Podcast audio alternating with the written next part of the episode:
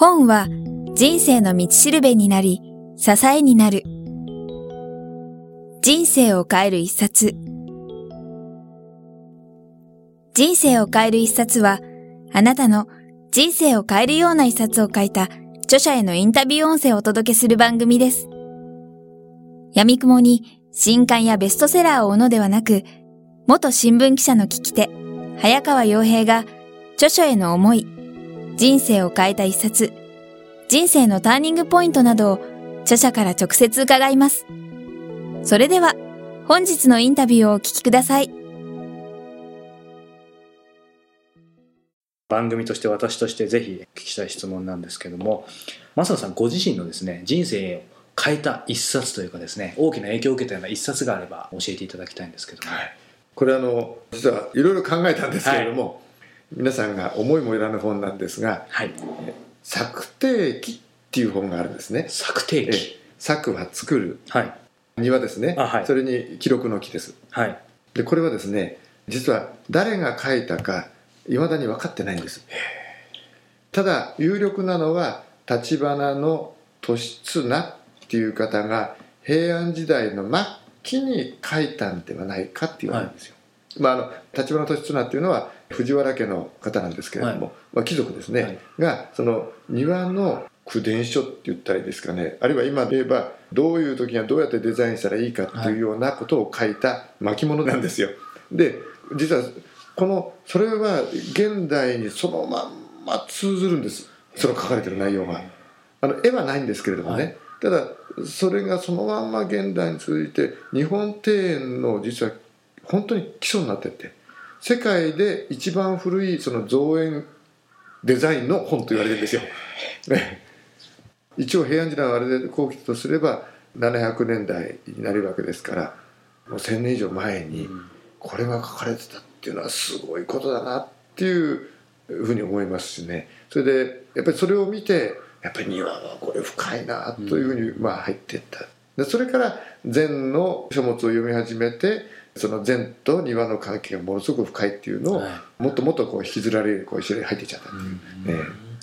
この作定期というもともとは巻物だっていうふうにおっしゃいましたけど一応今本の形になって売ってるんですか？今売っております。あそうですね。それから何人もの方がそれを現代訳して、一番私が好きなのは図解作定記っていうそのそれに図をつけた本があるんですけど、はい、それは非常によく書けてますね。えー、まあそういう意味では増野さんご自身のまあ本当に特に庭園デザインという部分での、まあ、人生を変えたような一冊かなというふうに今思ったんですけども、えー、その中で、まあ、ちょっと専門的な話になってしまうかもしれないんですけど、はい、その本を読んで、えー、その今ご自身がこのご活躍ご活動されるにあたってですね、えーこれが特にマインド的なものでもいいです。し、はい、技術的なことでも構わないんですけど、なんか本当に自分の柱になってるみたいなものっていうのはありますか？もうその時にですね例えば石なら石を例に挙げて言いますとこの石はどういうふうに据えてほしいか。今では石心って言うんですよね、まあ、あの石であれば石心木であれば木心っていうんですけど、はい、その動きっていうのが石にはあるんですよ。もちろん動きがないこう直立のものもあるんですけど、はい、動きっていうのがあって、はい、それを石心っていうんですがそれがどういう動き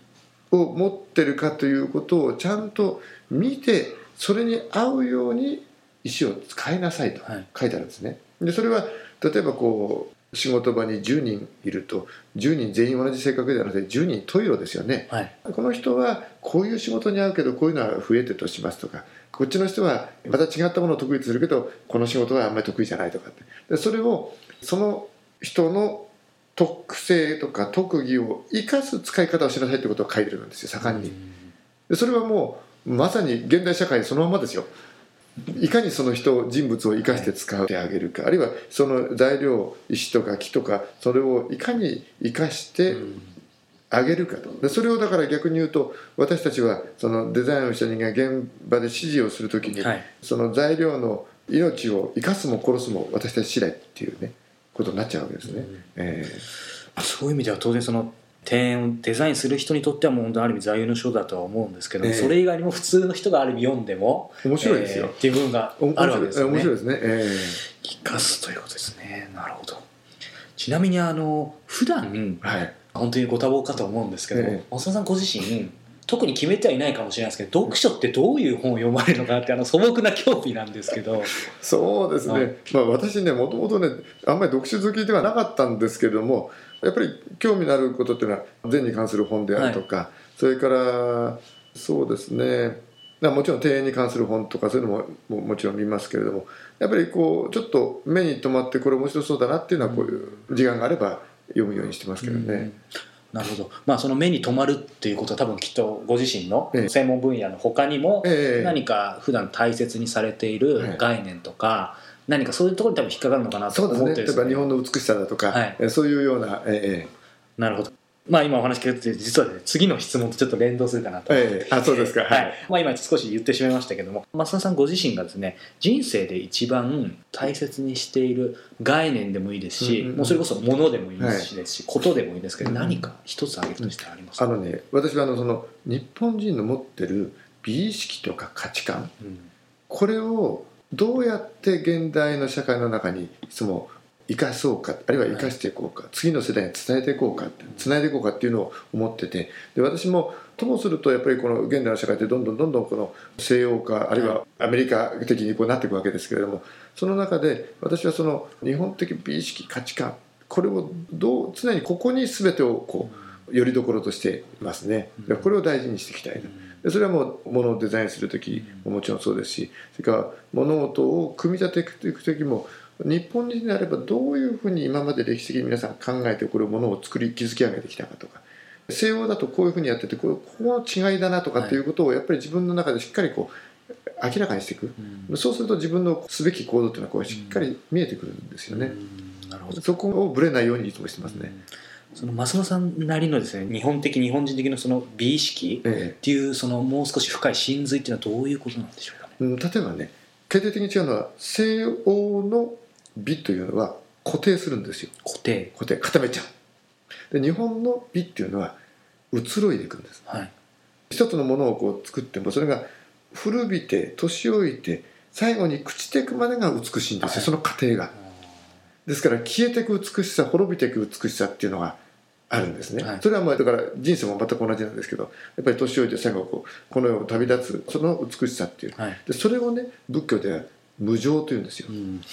ない常というね、はい、でこの少しずつ少しずつ移ろいでいくことが美しいと。で西洋の場合はそうじゃなくて変わっちゃ困る、はい、この形でとどまっててほしいと。いうことなんですよ。ですからそこがもう根本的な違いでそれで日本の場合には特に前芸術の場合には形とか言葉とか文字、はい。はい、そういうもので表現できない部分っていうのを非常に大事にするんですね。うん。で禅そのものが不流文字教下別伝って言いましてね、はい、その文字の上に立たずと。教えというのはそのそういう文字や言葉の外側にあるものは自分自身がこう見つけていくものなんだよっていうことを盛んに言うんですけども、はい、そういう思想から花開いた例えば絵の世界だとか、はい、詩の世界だとかっていろいろあるんですけど、絵の世界であればその構図と構図の間にものすごいこの間という余白を取るんですよ。そこにこう込めるとか、うん、それから能楽なんかですとね一つの所作と次の所作の間にその間というものを取るんですけど、はい、それが能楽者にあの前お話を伺いましたらその時の自分の気持ちとかその時の体調によってこれだと思うその長がみんな違うんですね。そこにぐっとエネルギーを込めるんですよやっぱり。はい。でやっぱり庭なんかはその構図その空間の構図の中にそのスポッと抜いたところここにやっぱりもう表現できないものはここにこう閉じ込めようっていうか、これ押し込めようっていうものが作るですからそういう演劇みたいな動きのあるものまではそれを間と言いますしそれから書だとか絵だとか庭だとかそういうものではそれを余白と言いますよね。はい。でそれによって生まれてくるのは余韻っていう、うん、もう人にものを考えさせる、はいでこういうものをやっぱりすごく大事にしていきたいし、これをどう自分の作品の中に生かしていくかっていうのは常に考えてますね。はいえー、なるほど。番組インタビュー聞いてですねかなり時間経ってるんですけどもですねプロフィールがですね少しまだご紹介しきれていなかったんですけどですね 今の話作品という言葉がありましたけどですね。もう松野さんご存知の方多いかと思うんですけども改めてなんですけども今ずっとお話伺ってきましたが国内外でもう多数の作品作ってらっしゃいましてですね芸術選奨文部大臣新人賞定デザイナーとして初受賞。その後ドイツ連邦共和国功労勲章功労十字小綬賞受賞、えー、また2006年のニーズウィーク日本版にて世界が尊敬する日本人100人にも選出されそしてカナダ大使館東京。そして都内の方ではよくご存知のセルリアンタワー東急ホテルの日本庭園ベル日本庭園なども手掛けられているということでですね。この日本人の日本の美意識価値観を、まあ、特に作品を通して今後もいろいろと残していきたいという話ありましたけども最後に改めてですねその辺りも含めてその今後の増野さんご自身のビジョンというか、ご活動とか今描いていることっていうことを教えていただきたいんですけども。はい。まあ、今までお話の流れの中の延長になるんですけれどもやはり私たちのこの祖先が1,000年以上にわたって築き上げてきたこの日本の人が持つ美しさに対する感覚美意識価値観というものをきちっと現代の社会の中にそれを落とし込んでいきたいっていうこととそれを次の世代にやっぱりきちっとつないでいきたい、まあ、これが一番私の目標とするところですね。でもう一方でこれだけあの世界が国際化してしまっているわけですからその本当の意味でのその文化交流といいましょうか。日本の文化っていうのはこういう形で築き上げてきたものでその結果が今こういうふうにあるんですよというものをきちっとした形で伝えていきたいですからそのただのショーウィンドウ的なねディスプレイ的なものでやるんではなくて本物をきちっと小さくてもいいから向こうに作って渡してあげて日本のものっていうのはこういうものを美しいとしてこうその背景にはこういうものの考え方とか価値観があるのかということをお互いに理解することが、まあ、真の文化交流だろうなというふうに思ってるんですね。ですから今ももちろん国内もございますが海外6カ国ぐらいあります。きっとまだ海外からの問い合わせっていうのは続くんだろうなというふうには今でも思っておりますけどできるだけその対応できるところであればやってきてあげたいなというふうに思ってますけど、はい、なるほど。ありがとうございます。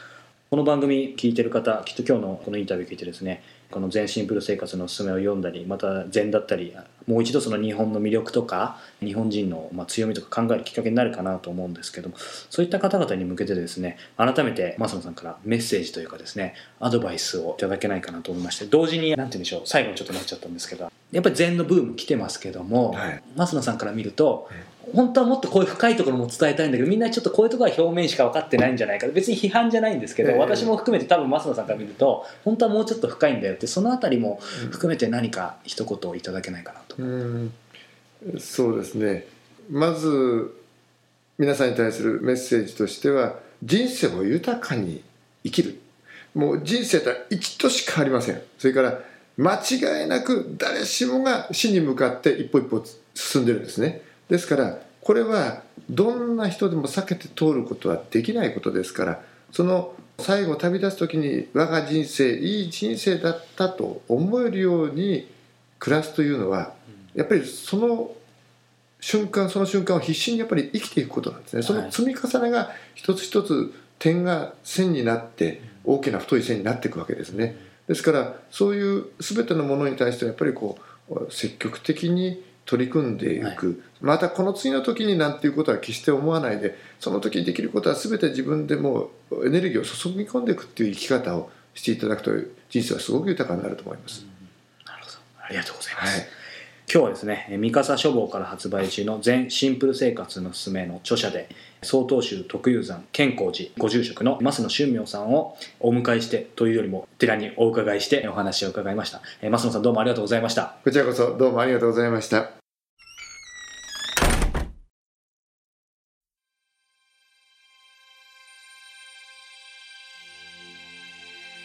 本日のインタビューはいかがでしたか？渡辺美希さんや茂木健一郎さんら、過去にお届けした100人以上の著者インタビューは、すべて人生を変える一冊のサイトより無料でダウンロードできます。もっとインタビューを楽しみたいという方は、ぜひお聞きください。サイト URL は、kiqtas.jp スラッシュ book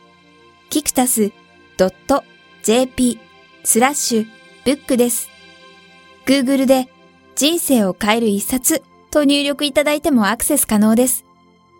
本日も最後までお聞きいただきありがとうございました。それではまたお耳にかかりましょう。ごきげんよう。さようなら。この番組は、キクタスの提供、若菜はじめ、ご機嫌ワークス制作協力、宮浦清志音楽、清水夏美ナレーションによりお送りいたしました。